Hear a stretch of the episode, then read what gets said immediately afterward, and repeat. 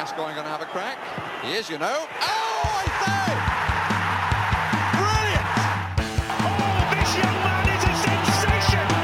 Dele Alli, out of League One, into the Premier League. Oh, what a goal! It's Danny Rose on his Premier League debut.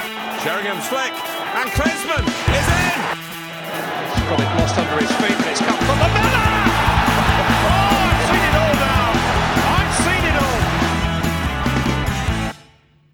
Welcome back to another edition of the internet's most dangerous Tottenham Hotspur podcast. It is Wheeler Dealer Radio. It is our second week of our uh, all Italian edition of Wheeler Dealer Radio. Uh, before we get into it, I want to remind everyone to follow our Twitter feed at WDR Podcast and leave us a five star review on iTunes because we are uh, molto bene, as they like to say, in the home country of Tottenham Hotspur Calcio Club. Uh, we are here to talk about. We have finally, for the first time in like two and a half years, have games coached by a good coach to talk about. It's very exciting. Joining me this week, coming to us from the wilds of South Florida, it is Brian Ashlock. Brian, how are you doing? Uh, I'm doing well. I'm very excited that Norwich got their first Premier League win already.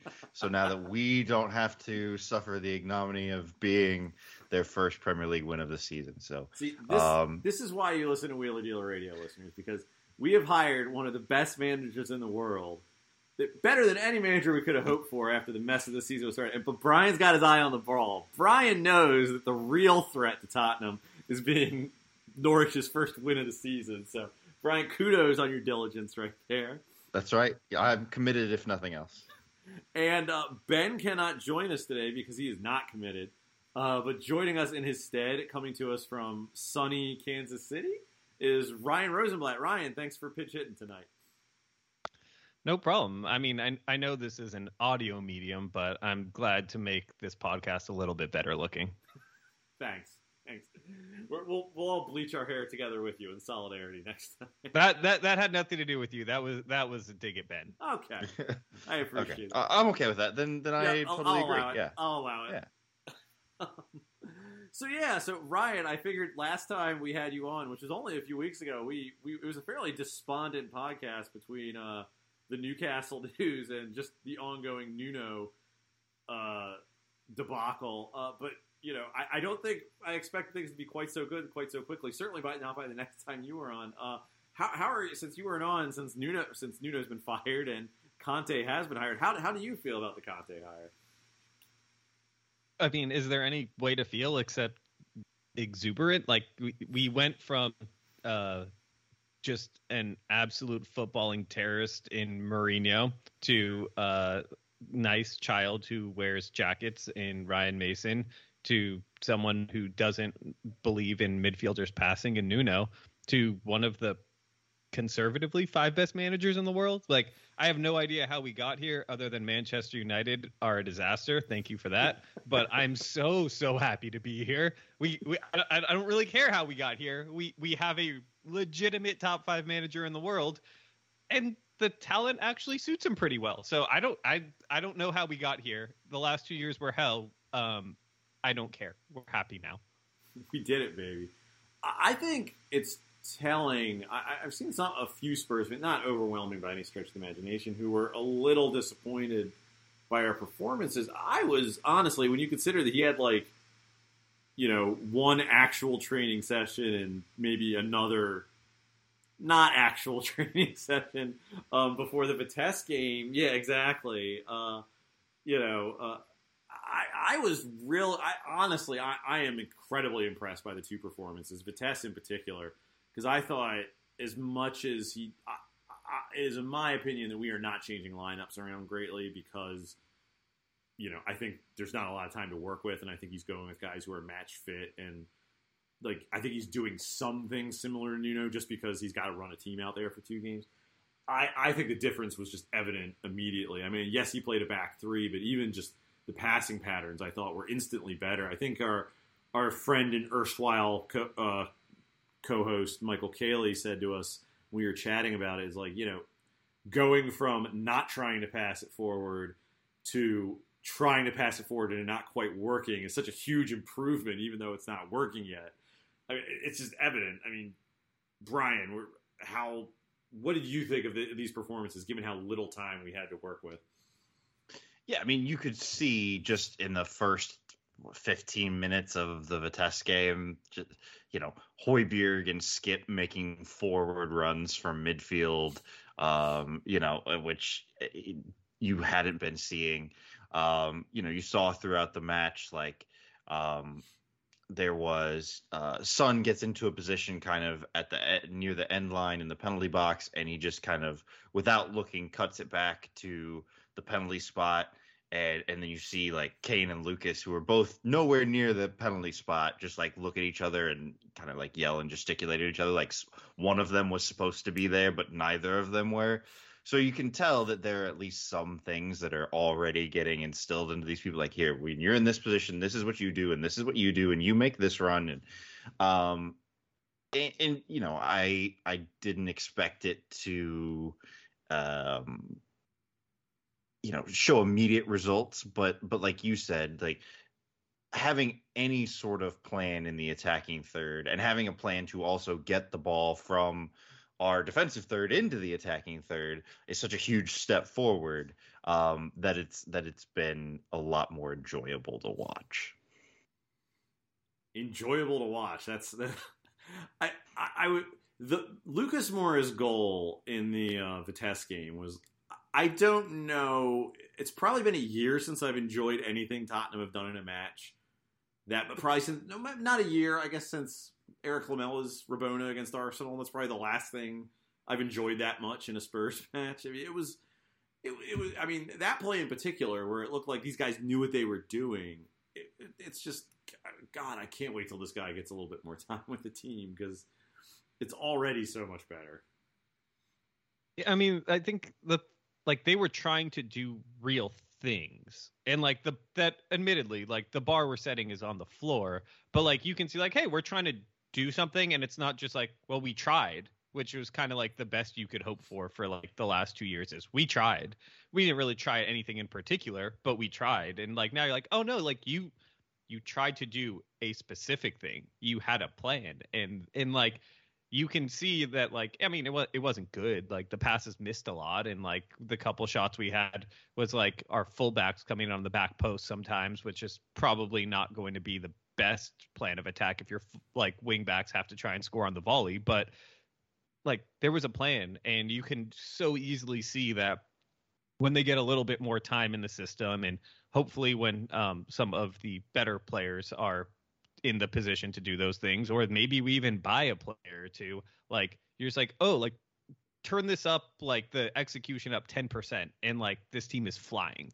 Like you could actually envision a future now. You can see what they're building to because there is actually something that is being built, which is astounding to think about because Conte did more for laying a foundation in like what four days than um, Tottenham had done in two years. Yeah, and I mean, you know, even taking aside, you know, some of the the actual attacks, which, like Ryan said, they didn't exactly result in, especially in the Everton match, anything that was like a shot on goal or anything like that. But like, you know, like something that would be actually. steps. Uh, Conte is one of the like- five greatest managers in the world. He's not the greatest manager in the world. right right exactly um but you know like just watching the build up play uh you know the the the way the ball moves from back to front the way it moves from you know one flank to the other like we're doing quick switches of play that we just weren't doing before We're doing you know passing we're triangles. When's the last time we did that outside of like the very outside of like two center backs and our keeper? Like I, I Yeah. mean, I think I think Brian actually hit like an important part here, though, is that when the mistakes were made, like, and they would be pointing and yelling at each other, they would be pointing at specifically where the other player is supposed to go, as opposed to previously, it was throwing your hands up and screaming at someone just because like they didn't pass the ball. Like they like clearly they knew that like no, you're supposed to go here, and the reason it broke down is because you didn't go to where you were supposed to go, which means that like there was a place for people to go. it's, Right. There's there's just a very clear plan, and I mean, like you can see it when you know you're seeing Højbjerg or Skipp alternately get forward from their spot in midfield to create you know overloads on the ball side, and then we switch out of that and try to you know uh, just to shift the point of attack. it, it, it's like like Ryan said, it, it, there is a plan, and I know that we're clearing like, like a very very low bar here, where the you know the plan is something more than Kane and Son are good, do that, and you know it, it's just it was interesting to watch. Like the Vitesse game was actually fun for like the first 35 to 40 minutes.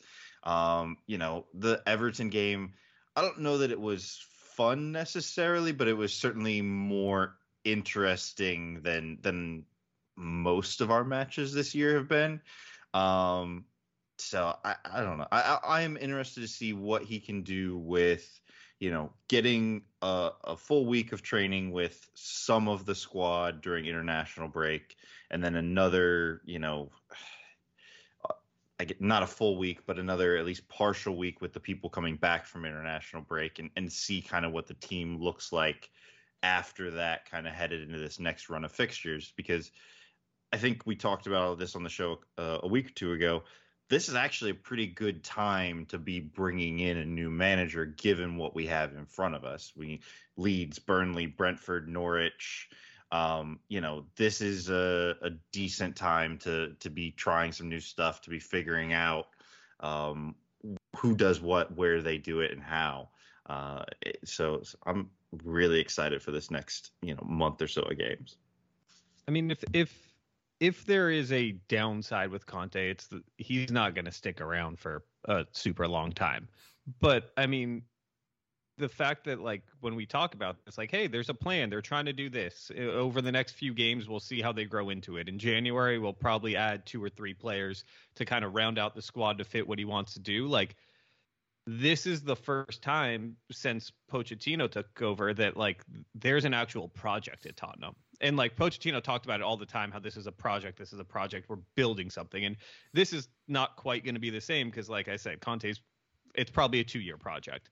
Um, it's a shorter project, but it's an actual project. There's something to invest in, and like you want to watch it build and grow, which like we didn't have under Mourinho because Mourinho wasn't a project. Like Nuno wasn't a project. Mason kind of was just standing there looking like a big boy, and so like it's it's exciting that the, like what like we talk about this. We're talking about like the building blocks of a project, and I'm just like, oh right, this is what it felt like to invest in the growth of something.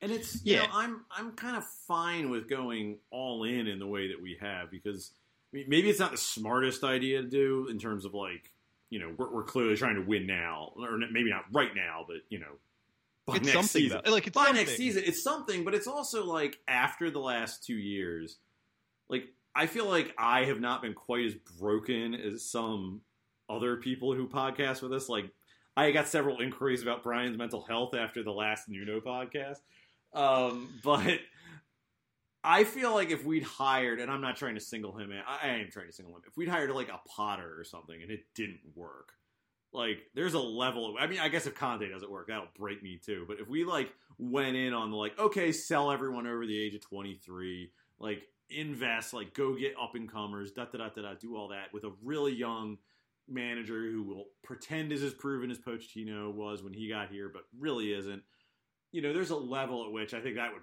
that would have broken me, and it's like at least like we do have a good squad. We do have a squad that is like I, I mean we'll get onto this in a second, but if you can get, I think we we talked about this a little bit in the summer. I don't think it quite registered with me until I sort of lived through the Nuno um, appointment.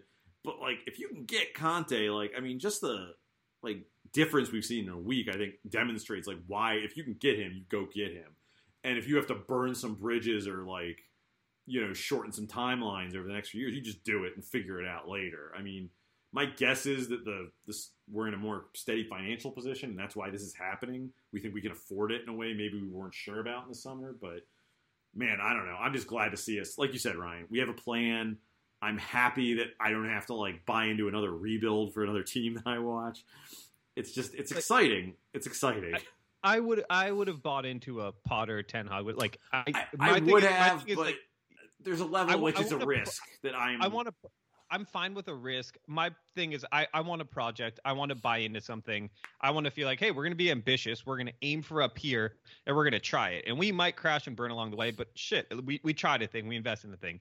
That could have been them. Conte is that. It, it's in a different way, but he absolutely is that. A- and I a thing that I also kind of like appreciate is like yeah, it's a shorter term plan and like we're not going to sell someone like Kane now and and the money's not going to come in in the same way. It really is a, a an all in bet here. But this is why you don't sell Kane. This is if you're not going to sell Kane. This, these are Right. the circumstances under which you don't do that. correct. I'm not, that's not a criticism. I'm just No, like, no, no. this is- I this- agree with you. I agree with you. I'm chosen this path. That's cool. But I, I think, like you say, there definitely is more money there. Um, instead of like Levy, like making the decisions and making the hires that a big club would make, I, I think there is actual reason to believe that Tottenham are actually act like a big club now, where like you don't have to sell Kane to be able to fund like your next generation striker. Um, they'll just pay for it. So like I think that that mitigates the downside some too. Also, I think if you look at Conte's history and Paratici's history, I mean, they have some misses on transfers, but they don't miss because they signed a 29 year old. Like they aim young, unless it's a free transfer, which like sure, go ahead, I don't really care. Um, but when they spend money, they spend it on younger players. So if Conte does great or does poorly, whatever it is in two, three years, when he's done, that project ends. But like it, it really isn't a it isn't a scenario here where like the club will be in shambles either way. Like that is an actual upside to him too, is that like this is a project, we're gonna build towards it, we're going for it. But if whenever it ends, whether it ends great or terribly, like it's not like you have to win it now or everything goes to shit. Because it won't. Like the club is actually going to be in a pretty good place after this too which is a really reassuring place to be. Well, and I think that's the thing is is you know, y- y- I think finding long term managers that are committed to projects is is such a rarity in in football now, and, and like we had Pochettino, so we were very spoiled to to have that when when so many clubs just don't. And, and so, you know, I, I think, you know, hiring the best manager that you can get for the squad that you have for the immediate future is is always a good decision. And and looking at Conte's track record, like Ryan said, you know, at the end of this, whether it's actually successful or not, which would be hugely disappointing if it's not at least marginally successful, but he's not going to leave you in a worse place than where you were when he started, which is when we hired Jose Mourinho, we were all kind of very realistic about it. Like, uh, all right, well, maybe we'll win a trophy, and then you know, I guess at the end of this, we'll just rebuild. you don't think conte is going to burn it down if he can't sign matic I mean, I think he. I will. I won't, won't be Matic, but it'll be like sign some ninety million pound striker. He might but like that's it the thing though is he, he's going to go sign like a 22 year old that actually has something there instead of like a 36 year old who like has two false hips Exactly. And, and so, you know, even if he, you know, if you look at Inter, like if Inter didn't have weird ownership issues, Or COVID. um, yeah, you know, they they had a ton of money this summer from selling Hakimi and Lukaku, and they still had Lautaro around, they still had Brozovic, they still had all these other guys that they could have, uh, you know, the the cupboard wasn't exactly bare for them after winning the you know their first Serie A title in however long. Like I, I think certainly with the squad of players we have, with the the what we have available to us, like there's this was the best case scenario. For us. Ryan, you, you mentioned in passing earlier in this podcast that you thought this was a squad that was well suited to Conte. Can, I mean, what do you think? Who do you think on this squad is really just keyed up to succeed under him? I mean, I, I think that his his ability to oh, I, th- I think it's twofold. One, um, you look at someone like a Romero. Like I think Romero is really well suited to pass out the back and play the way he wants to. I think that he was actually going to use players in the middle who pass the ball. So I, I think you're going to see a Lo Celso and, and an Ndombele actually get chances to pass the ball forward. Um, I also think the other thing about him that I don't know if it, it kind of gets overlooked or, or kind of just forgotten because he he does play three at the back almost exclusively, and his teams generally are good defensively. He's not a super defensive manager, and he's not a very rigid manager. His, his teams have played a lot of different ways, kind of within that shape, and I think that that is really good for us because I think that is going to be able to have that type of flexibility to make Son and Kane work together. I think Kane in particular is going to be really good, and we've heard that from Conte, where he's like, "No, I want you to go forward. I want you to stay forward. Stop trying to be like a number ten. Like, no, you're our number nine. Go up there." Um, and so I think you kind of see those types of things, and I think that um, like we are a good. I think we're a good squad. We are a flawed squad, and we don't actually fit super seamlessly as a squad. Like you look at the players, some of them kind of don't fit with some of the other players and the key to me, I think, is having a manager who is able to work with that. And I think Conte is, where he's going to be able to sit there and say, you know what? Like, yeah, we're probably going to go sign a center back, but like Ben Davies, not a particularly good player, but like he's going to be able to find a little bit of Ben Davies, be like, hey, you can pass the ball forward a little bit. We're going to make that work and also cover for the fact that you're slow. Um, we're going to look at a player like Lucas and be like, okay, you can progress the ball and you can run around a lot, and like we can work with that in a way where you're not our only option to progress the ball like Nuno. And I think that you look at even from these first two games and the little bit of freedom that he gave Højbjerg and Skipp was very different than we saw from Nuno. And I think that despite the fact that I don't think that they are going to play together long term, um, I think that one of the more forward minded players are going to come in. Um, well, they're going to have to in the next match Skipp's not allowed Well, yeah. to play. yeah, yeah. But I, I think the fact that like we saw them do something a little bit differently, and then you can put a Lo Celso in there, or you could put an Ndombele in there, or you could take Lucas off and put both of them in there. I, I think that because it's not entirely clear exactly what the best 11 is, and you have a lot of different skill sets there, that with the exception of a handful of players, there's a lot of strengths and a lot of weaknesses. You need a manager who is going to be able to both play up those strengths and hide those weaknesses and balance them against each other. And I think that Conte has proven throughout his career that he's really good at that. Well, and it's I think you've missed the potential for a um, Højbjerg Winks midfield Oh. in the next game. God. Um, I mean, he'll be there all international break, not doing anything Conte else. just looking Maybe at look at that top five manager list, being like, "How do I move up?" Hmm. like, Højbjerg, turn Harry Winks, Winks. I'm going to win. I'm going to win with those two in midfield. This podcast is cursed. I, I- yeah, uh, I I think it's it, it is the Everton game. I thought was really interesting because I think that was honestly I, I weirdly think that was a it was a impressive performance and that again very little time with the team. You know, Vitesse is sort of what it was, but you know, I mean. Even though Everton's not really having a good year, that's it's still Rafa Benitez. It's still a Premier League team. There's still real players there, and we're just getting our act together. And I did not I mean, a lot of people are calling it a boring game, and one of the reasons it was a bit of a boring game is I don't think there were a lot of great chances on either side of the pitch. And I thought, considering not only how I don't know weak our back three is right now, but considering how slow a lot of it is, and he was willing to let those guys get forward. I was impressed by how, how much control we exerted in that game, even accounting for the opponent. Yeah, I mean, you know, to I- we were playing, you know, a Skipp Højbjerg midfield against, you know, a, a midfield for Everton that doesn't move a lot either. Like, I mean, they're they're playing Delph and Allan in midfield, and so it was always gonna be kind of a weird game, I think. Um, so, but yeah, I, I think I think you're right. Look, we had most of the possession. We had, you know, more passes. We completed more passes. You know, we we did a lot more stuff on the ball than we have been doing all season. And, you know, just seeing the positions that we were taking up in attack again, you know, this time without the kind of results that we had against Vitesse, but, you know, Harry Kane actually playing near the box um, has been a big change over the last two games. He's he's dropped deep significantly less. Um, Oliver Skipp making forward passes um, was a big change. He actually had some. I thought I thought Skipp had a pretty good game against Everton. Um, I know we're kind of largely Skipp skeptics on this show. Skeptical, but, uh, you, skeptical, you yeah, could we're say. very skeptical of Oliver. um, yeah.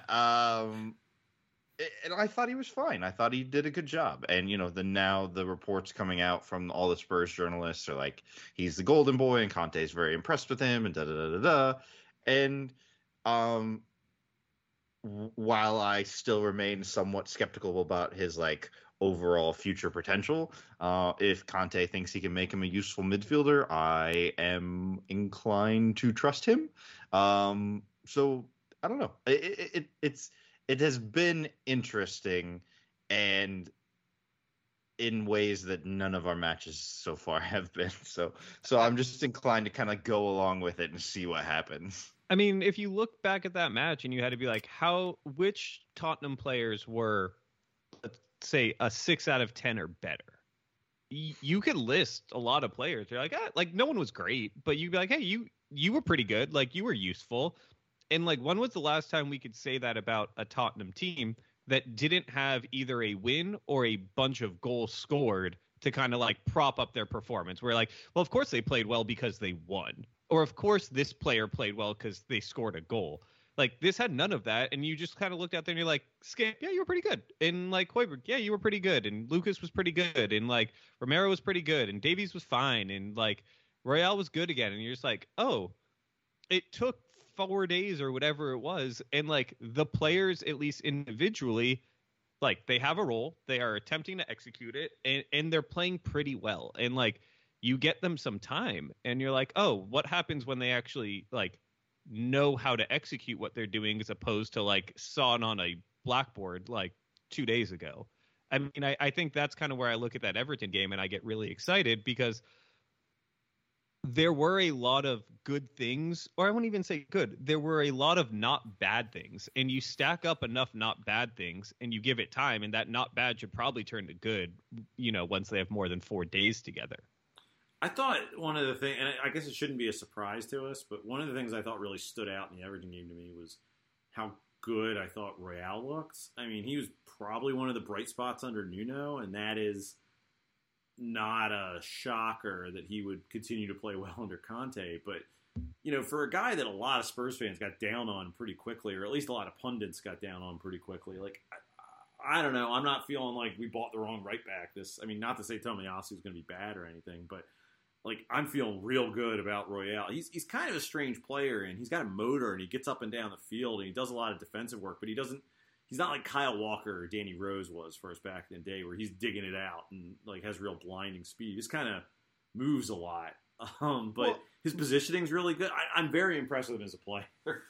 You know, and like he was, I thought he was good as a fullback because, you know, he did all of the fullback Yes. stuff. Like, like you said, like he was, he was taking up good defensive positions and he was getting up and down the pitch. And he, but he wasn't, you know, he wasn't Serge Aurier where you were like, oh shit, is he going to tackle somebody and concede a penalty? And you know, like he, he was just, you know, fairly steady, fairly consistent, like good in all phases of the game. And you know now you've kind of pushed him up to wingback. You kind of freed him up to do a little bit less of some of the defensive work, um, and and I think his attacking play has has been better in the last two games. I mean, he certainly ran with the ball more uh, in the last two matches than he had in either or any of the games that he's played for for Spurs before this. Um, I he's still not fast, but I, I think he's he's shown a little more speed. He's got Um, stamina, dribbling if that forward. makes sense. Like it's Yeah, he just I keeps mean, you know, going. Yeah, like absolutely would I love him to get the ball on like a quick switch with space in front of him and just blow by everybody. Yeah. But I mean like he just doesn't. And you know, he just kind of but he carries the ball along and the rest of the attack catches up with him and then he tries to make stuff happen. And you know, his crossing is fine and his his dribbling is fine and I, I, I think he's he's he's going to be a consistent performer for us. I think, you know, like Ryan said, you're going to get like a 6 out of 10, 7 out of 10 performance from him. I don't think you're ever going to wind up with those like crazy amazing Serge Aurier games where he scores like a, you know, a 25 yard volley and then also has two assists and, you know, six foul throws or whatever. Like we're not going to get, you know, that level of attacking performance from him. But if he's just like a competent right or you know right wing back that allows Romero to step into midfield and do you know Romero stuff and you know allows the rest of our attack to do all this other stuff, then I I, think he's he's gonna be good. I mean, I think to me, he's it's just kind of keeps cementing. I think I said it on the last time I was on the podcast, but like he he's not exceptional, but he's a guy you put him out there and you don't have to worry about him. You're just like, okay, like you're gonna do your job. We're done now. We're gonna go focus on one of the other ten players. Um, and like that kind of sounds like a knock, but I think that's wildly valuable to just be like, great, here's a position I don't have to worry about, and especially like look through the last whatever like eight years of Tottenham Hotspur and like how much of the team when things went poorly were dragged down by the bad player like it, it it's in a lot of times been a real weak link issue like it hasn't been that the good players weren't good enough it's because the bad player kind of dragged down the whole team. That's a player where you know you don't have to worry about him ever and i think that that's especially valuable at fullback because as we know there aren't a ton of guys who you can say that about at fullback. It's probably the thinnest position in the world. So having a just kind of don't have to worry about him fullback is super valuable. And I think now under Conte that he'll fill that position at wingback. I also wouldn't be shocked at some point if he ends up playing on the right side of the three and you put someone like a Lucas or, or, or a Bergwijn out at wingback. And my inclination is he'd probably be the exact same player there too, where you're just like, yeah, you did a pretty good job. I don't have to worry about you. Moving on. And like again, that's like that's a compliment. Like just being like, hey, okay, you're gonna go play one of these eleven spots and you're gonna do a solid job. Let's go worry about something else. Like that's so valuable to have. I'm I'm really impressed with his defense because that is not something he did well, or at least it was always hard to tell when he was at Betis if he wasn't a good defender or if Setien just didn't care about defending and he was just part of a mess at the back and it wasn't so much his fault as the entire team he was good in the last year under Pellegrini, and maybe he taught him some things, or maybe he was just asked to actually defend. But I have been extremely pleasantly surprised by how solid he's been when he's been asked to, you know, less so in these games because he hadn't had to do as much of it in these games. But under Nuno, I thought he was surprisingly competent. Like you said, just a guy who's not. There's not a lot of weak spots in his game, and like you said, Ryan, there's just. I mean, if there's anyone who should appreciate a player, you don't have to worry about it's, Tot- it's Tottenham fans. I mean, he's also like I mean, I, I understand that like in terms of especially at fullback because I mean you have to be able to run a lot and so youth is especially important. Like your prime doesn't it comes earlier than it does elsewhere. But like he's 22 years old. Mm-hmm. I mean, th- this is a dude who's 22 years old.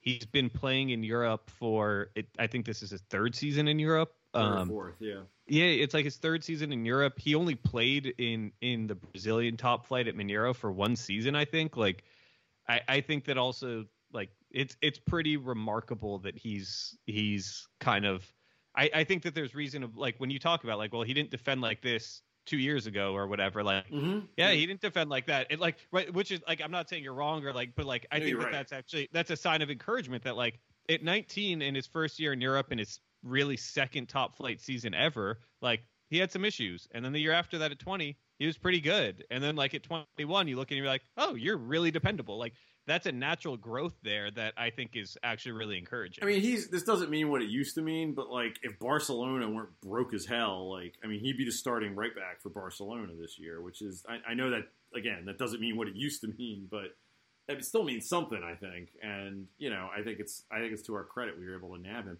Now, I, I might have like contracted, you know, my son's in daycare, so I might be contracting viruses that are melting my brain. But if I'm not mistaken, another fullback who might have had his best performance in a Tottenham shirt under under Conte was when Doherty went out there and wasn't abject. and Had one or two good moves. Was that his best performance in a Tottenham shirt?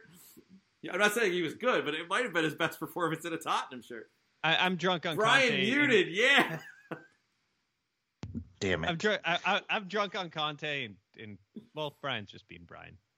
What, Yeah, if, what no. if Conte fixed? What if Conte fixed Doherty, Brian? First of all, he didn't. Doherty was horrible. Uh, I don't know what's wrong with you. He had he like was a playing. good move or two. Like, come No, on. he he he he almost drew a penalty on probably the most telegraphed "I'm gonna cut inside" move ever. if that's and- not progress, I don't know what is. Nah, I mean, it, it it was weird to me that that was the decision. I- I mean, Reguilon had to come off. He, he absolutely had to. He was going to get sent off. Um, and it was weird to me that instead of bringing on another center back and pushing Davies up to the wing back, or using one of the attacking midfielders as a, as a left wing back, or or using switching Emerson over to left wing back and putting Doherty on the right. That the decision was to put Doherty at right wing back and, and or left wing back rather. And I don't know. He's He- got to I- move up that best coach list somehow, man. Yeah, I don't know. I don't want to see that ever again. But you know, I I, don't want to appreciate. see it again either. I'm just saying it was not nearly as bad as I was expecting it to be. I, I thought we'd set the bar as low as it could possibly be when we were like, you know what, Conte, you came in and the players had a plan, and you know what, we've set it lower. Yeah, I mean, I, I, I, I think we said it on on last week's show, and and I'm sure that it's been a sentiment that's been echoed on other Spurs podcasts. I'm interested to see Ryan Sessegnon play left wing back.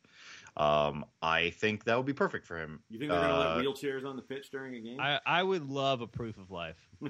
Yeah, honestly, I mean, just we don't even know what his health status is. I, uh, yeah, but but I mean, if you if we are in a position where we need players that can play that wingback role, he would seem to fit the bill in terms of you know being able to arrive at the back post.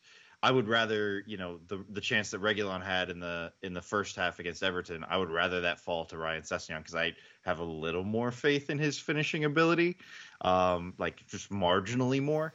Um, but yeah, I, that was a that was a tough beat for Sergio. That was no, I mean, I look. I'm not saying that Sessegnon or any anybody else would have scored that. Like that's a that's a tough, you know, skill to execute.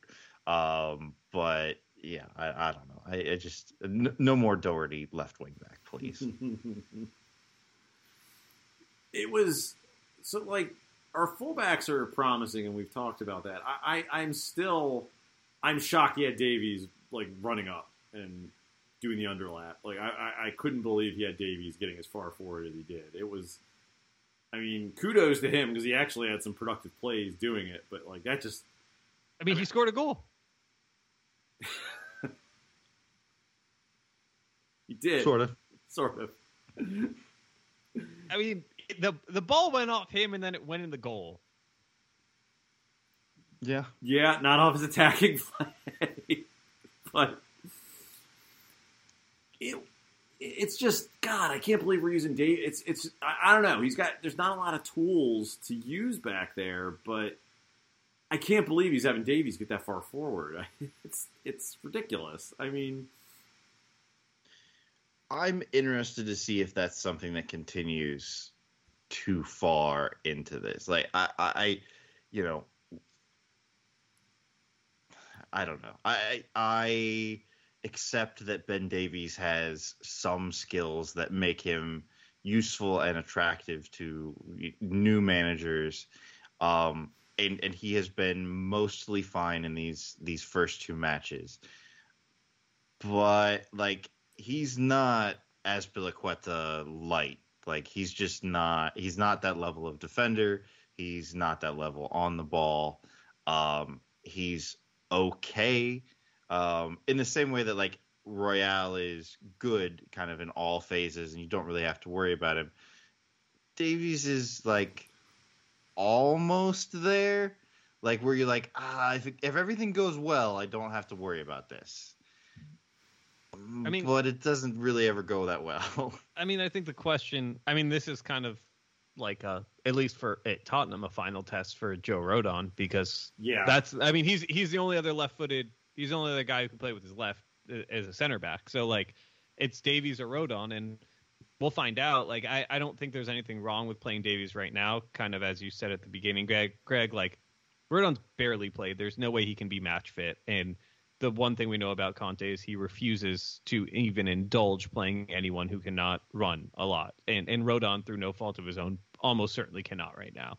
So I mean, it'll take a little bit of time, but like there there really isn't another option. Your options are Davies right now, um, an unfit Rodon, or like you put Romero over there and blunt your best center back, so that way you can put Sanchez on the right, or move Royal in and then put Lucas or Bergwijn on the right and at wing back, like, I mean, I, I, if if Davies is going to be the center back in March, we have a problem. Um, but I also like until Rodon gets some level of match fitness, um, and we see what he has, and hopefully Conte takes a liking to him, or we buy a left-footed center back in um, the January window, like he's We what were- we got.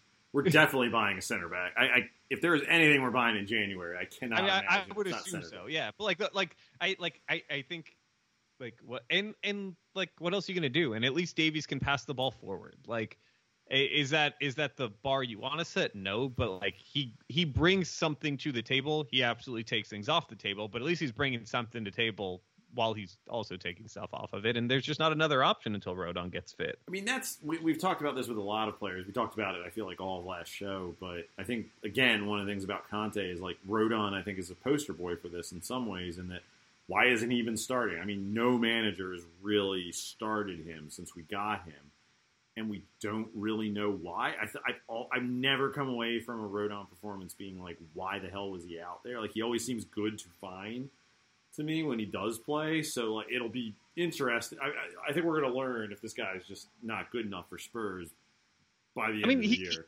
he did play a fair amount last season. Like it's not like Jose. But it felt like he was out of the team as soon as he could be out of the team, if you know what I mean.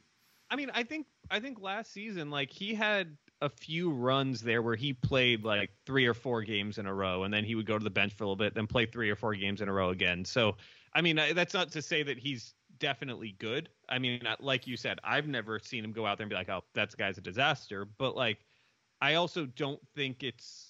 I wouldn't say that like there's no evidence that or, or that no manager has taken a liking to him yet. I think that I, don't think there's a lot of really positive things to say. We're like, oh yeah, like this, we have a lot of reason to think he's good. I also don't think we have a lot of reason to think he's bad. He's been in a really weird in between space where he's apparently performed well enough in training under both Mourinho and Mason that like they played him. He also, despite putting in what I thought were at least totally cromulent performances in matches, didn't play well enough either in those matches or in training to stay playing. And I, I don't know what to make of that. So like Mhm. it, I, it, it he feels kind of just stuck in purgatory Yeah, right you don't now. you don't hear about injuries, which isn't to say they aren't happening, and you don't hear about, or at least not all the time, and you don't hear about him being like a gaping asshole. Like the only thing we hear about is that he believes in aliens with Gareth Bale. So, I mean, it'd be nice if he turned if he was like a halfway decent center back who you know at least we only need to buy one center back as opposed to two or three. Um, yeah, I mean, believing in aliens is also like you think about it now. That's really far down on the list of concerning things to believe in. I mean, just on So much is team, evolved. I mean, like Brazilian fascists, for inter- for for instance, like Implications that could be made about uh, a center back's podcast choices. Yeah, yeah, you're right. That's that's not even the worst thing on our back line that someone believes in. Like, oh my god, it's a really good thing that our, our players don't go on podcast. Well, they, when they do go on podcasts, it's usually a disaster for the team. So uh, hopefully they don't go on any. Our players don't go on any more podcasts in the near future. Brian, what um I, I think you look at these two games and they're like I said, there's an element of continuity there from Nuno that I think makes sense in terms of match fitness and just fielding a functional team. What do you I want to put aside what you hope for, but what do you what kind of changes do you think we're gonna see in the upcoming matches in terms of lineup at least? I mean obviously Skipp's not gonna be able to play um, in the first match back and we'll probably see some you know, international itis gymnastics in terms of who's fit. But generally speaking, what kind of in the next two or three matches, what do, what do you think, Brian, that we're going to see? Well, I think one of the things that's already started to come out from Spurs and, and the folks that cover them is that we're going to see the switch away from the three four three to more of a three four one two, um, with playing someone in the number ten position as a play as opposed to playing you know Lucas and Son um, beside Kane or, or, or you know flanking Kane, and so we'll just see Kane and Son as the two strikers um, with someone in the hole behind them, whether that is um, Ndombele or Dele Alli or if it's Lucas again. Uh, I don't know. Uh, but I think that's probably to be the big change. And uh, it's going to be interesting because like all the good players are leaving, right, for for international breaks. So Not all the the- good players, but a lot of them. Mm, most of the Dombele's good sticking players. around at least. Right, right. Okay. So And you know, I mean, is, uh, did he not get called up to the No, uh, this the under twenty ones? Gollini will still be around. Don't worry. ugh. Yeah, there we go. We'll have Gollini. We'll have uh, Reguilon. We'll have um, Dier, I- I- Yeah, Dele I mean, Alli. yeah. But it was Unfortunately, reported- Doherty's going away. It, it was reported that these guys, that a lot of the guys sent on international duty were apparently given like extra training instructions from from Conte. So I mean, he's serious about getting these guys whipped into shape at least. Yeah, so I mean, you're gonna see you're gonna see the guys that are there actually probably play a bigger role over the next couple games. Meaning, maybe we'll see Dele Alli, maybe we'll see Ndombele, maybe we'll see Harry Winks. Um, you know, like that. I think that's just kind of I think we'll see Oh. Skip. I mean, de- once he's able Once to he's come unsuspended, team. yeah. Yeah, I, I, just, I just think that's kind of the nature of the, the beast with Conte is is you have to get the repetitions in. You have to get um, drilled in the patterns and, and and the way he wants to move the ball and attack. And and so getting all of the guys those reps without a preseason uh, is is they're gonna have to get match reps basically. And so while he's got you know some guys there getting reps those guys are obviously to move ahead of other people in terms of understanding of the system i think i trust conte more than i've trusted previous managers to identify you know weaknesses with the players that you know don't necessarily overcome their understanding of the system but you know for the short term having guys that know this is where this ball goes this is where i make the run is probably not going to hurt us, especially given kind of the schedule that we're playing in the next month or so. Ryan, is this uh, Dele Alli's chance? I mean, it's. It, I mean, I think to some degree it's everyone's chance. Like, Hmm. I mean, how many how many players in this team are you like? Oh yeah, they're they're definitely going to be a regular. It's like Kane, Son, Romero, Royal. Hugo. That's about it. Like, Yeah. yeah. And even Royal, you're like, okay, are you going to play like center back or are you going to play wing back? Like, I don't know. Like, I mean, I, I think with the exception of four or five players, like it's everyone's chance. And I mean, obviously Dele, like we're, we're into last chance territory here, but I mean, it's going to come down to one, how fit can everyone get? Because that's the one thing we know about Conte is if you're not fit, you're not playing. And so, and and that doesn't really, I don't think that's really ever been a problem with Dele, at least Mhm. not to our knowledge. Like he he's never really looked regularly gassed out there, and I don't think any manager that I can remember has ever complained or the club's never leaked that he's not fit. So I think that that absolutely works in his favor. Um, I mean, I, I think though the then the question becomes what can he bring to the table, and and then two, how does that work with other players? And I think that's kind of it is the good thing about Conte, like I said, is that he's going to find ways to balance out what players bring to the table and what they take off the table. Um, he he, it's not just going to be like, well, these are our 11 best players. Like it's no, it's going to be, hey, you do this well and you don't do this well, which means we have to play this player to compensate for that. And I think kind of a lot of for Dele in particular, because it's his last chance to a degree, but it, it, as well as everyone else, it's going to be a lot about fit um, with the other players more so than like, hey, can you play for Conte?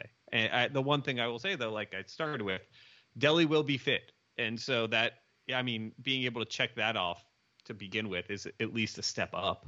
and he will be fit, and he's going to be there for the next two weeks. So he will be drilled in what Conte wants him to do. So it's a that's a step up over say Lo Celso or you know Ndom. I, I don't think he's going to use Ndombele as a ten, but just because we've seen it this year, you know.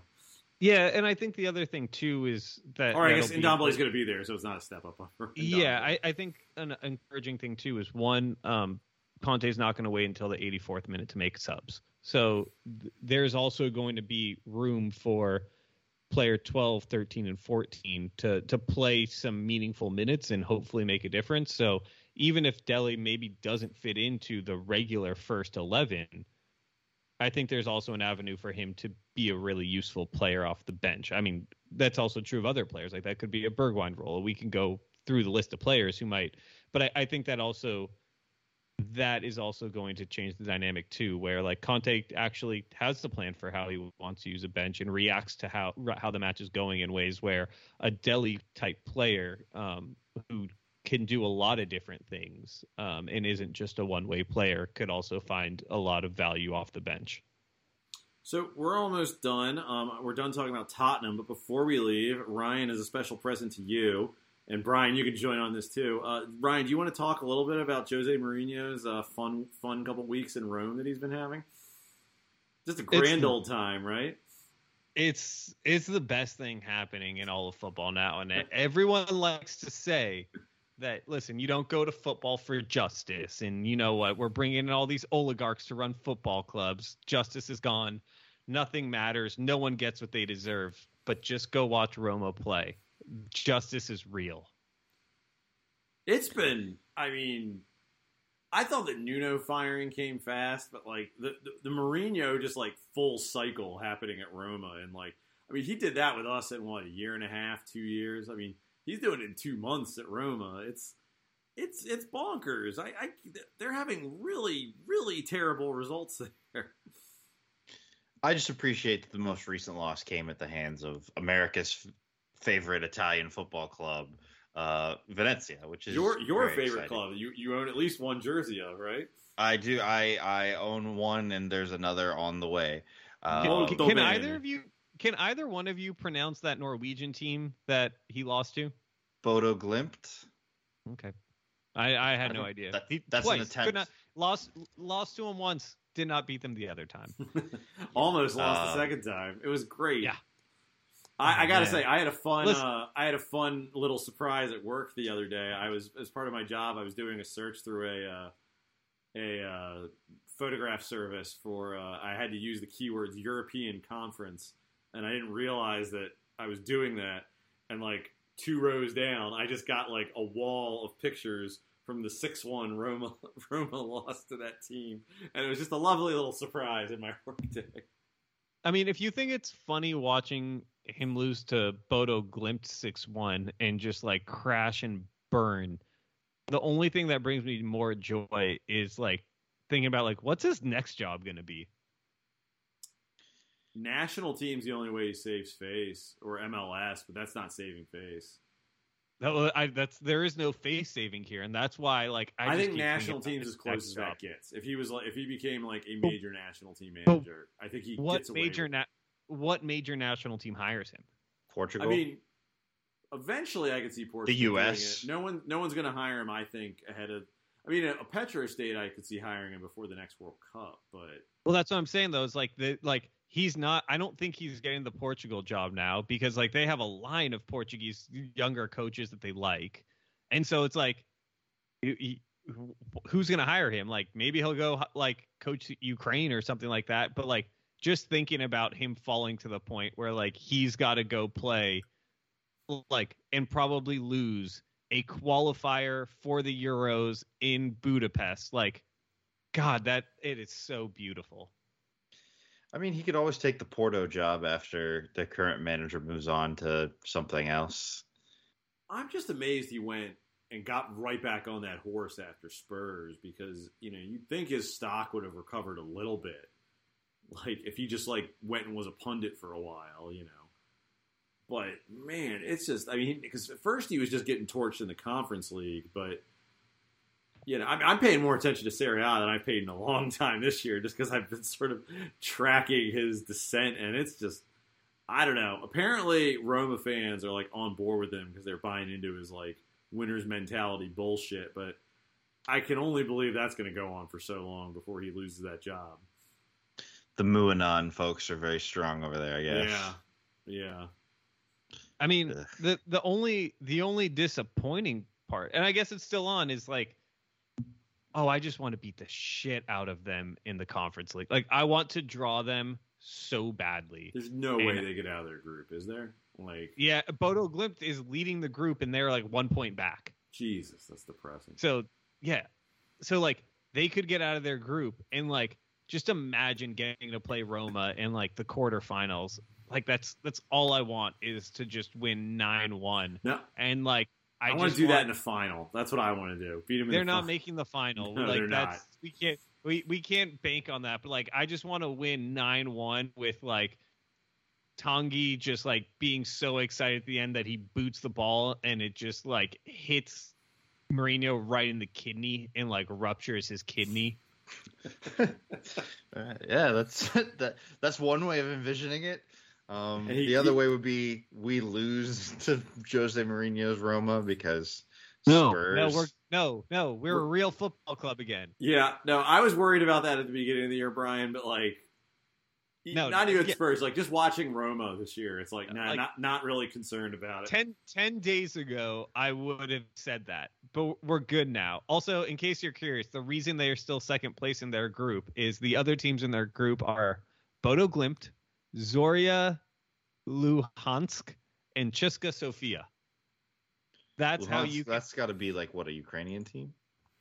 Luhansk is a yeah, they're a Ukrainian team, and so that that is how you uh that's how you Jose Mourinho your way into second place in the Conference League while getting the doors blown off you by Bodo Glimt. You know, It's not even one of the two Ukrainian teams we're supposed to know. That's weird. You know, Who knew there was someone other than Shakhtar and Dinamo? One of the best things about Mourinho's season at Roma is that we can all be confident in the knowledge that this is definitely not the floor of Mourinho's career. Hell, probably That's not the floor of his that- that- season. That, that next job, that next job is like that. I just like I'm like, wow, this is beautiful. But you know, it's going to be even more beautiful. That next humiliating job. I mean, eventually he's gonna just take over some team in the like the Qatari All Star League or whatever, like where Zavi, Javi, what's his fucking name? Zavi, Javi, fuck, I don't know, whatever. Where the Barcelona manager was. We're, we're, we're the, the former winner of the uh, Qatari lottery. Weird, Yeah. weird how that Weird how that worked out. Uh, yeah, it's that that'll be really funny when he does that when he go when he goes to a retirement league, like a real like I don't want to like big up MLS, but like there is a difference between MLS and the Qatari league. Um, The question, the question is, which MLS club is most likely to hire him? the Inter Galaxy, Miami. come on. Oh, okay. There's a disagreement here. I'm just saying, David Beckham loves name recognition, and you know, if he himself will not take over coaching, Didn't know. he beat? Didn't he beef with Mourinho though? And he just likes to hire his friends. They're not. It's not about just name recognition. It's about hiring your friends because this is an honest club. I mean, if it's about name recognition, then I mean you're a Galaxy fan. It's the Galaxy, right, Ryan? Uh, yeah, but they've never really gone. They've never really looked into big names for managers, except for when they hired Ruud Gullit, and then they they 180 on that real quick. So I don't think it's there. They don't. They like to spend. They like to overpay for um, old players, not old coaches. Yeah, but Mourinho's kind of like a player. I don't know. I think I think I think Mourinho in MLS is going to be. It's kind of like a player. I mean, no, in terms of like profile, like that's kind of why we hired him, like because he's got like a big, high profile that gets people excited. It's, I don't know, it's going to be a disaster either way. I'm very excited. I'm, I'm very. I I just just hope like- wherever he goes is miserable. Like, Yeah. I don't know anything. I don't know anything about like FC Cincinnati. Well, that's what I'm Um, saying. Like that's my dream. Is I want him to end up in a town where like all of Europe is like googling like what is that place? Yeah, a place that like you know how we like fuck up pronunciations of Zorya, Luhansk. Like I want them to be like kin kinnity. And I'm How like, do- yeah, how- that's not that's not how that word's pronounced. How do you think he gets along in Salt Lake? Uh, I mean, he's not a drinker, so and he goes to bed early. I think so. I think he'd be fine. He does have tattoos. Does he? Yeah, on his wrist, he's got like a big wrist tattoo like his wa- It's it's surprisingly large. Go look it up. I was I was a little. It's not like like a name written across your wrist. It's like a name like that big. It's like his wife's name. Or like his face, or I mean, it should be, but he's got a surprisingly large wrist tattoo that he has apparently had for a while. I I, I didn't notice it till he was at Spurs, but um, Huh, I didn't know that. I learned something new today. Thank you, Greg. yeah, no worries. Uh, I don't know. A desperate Sounders. Could you see that happening? No, Atlanta No, United. Atlanta United. Oh, See, I was gonna make an Atlanta United joke, but it's not as funny without Ben here. It's true. God, can you imagine if it? I hadn't even put that together yet. Yeah. How miserable that would make Ben. Nah, it wouldn't make him miserable because he just stopped paying attention to Atlanta United, and how would he know the difference? So, anyway, On that note, it's time to wrap it up. Ryan, where can people find you on the internet? Nowhere. Don't look for me. Okay. Uh, We get that a lot on this podcast. Brian, where, where can people find you on the internet?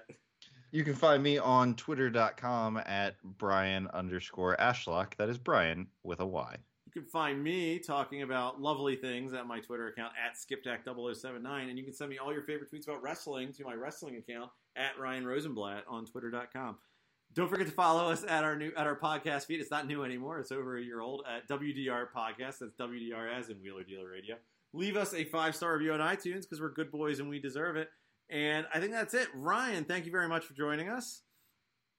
Yeah. Yeah. We're happy again. Exactly. We For Brian, for Ryan, for our dearly departed Ben, and of course for Brett Rainbow, I have been your host, Greg. Come on, you Spurs.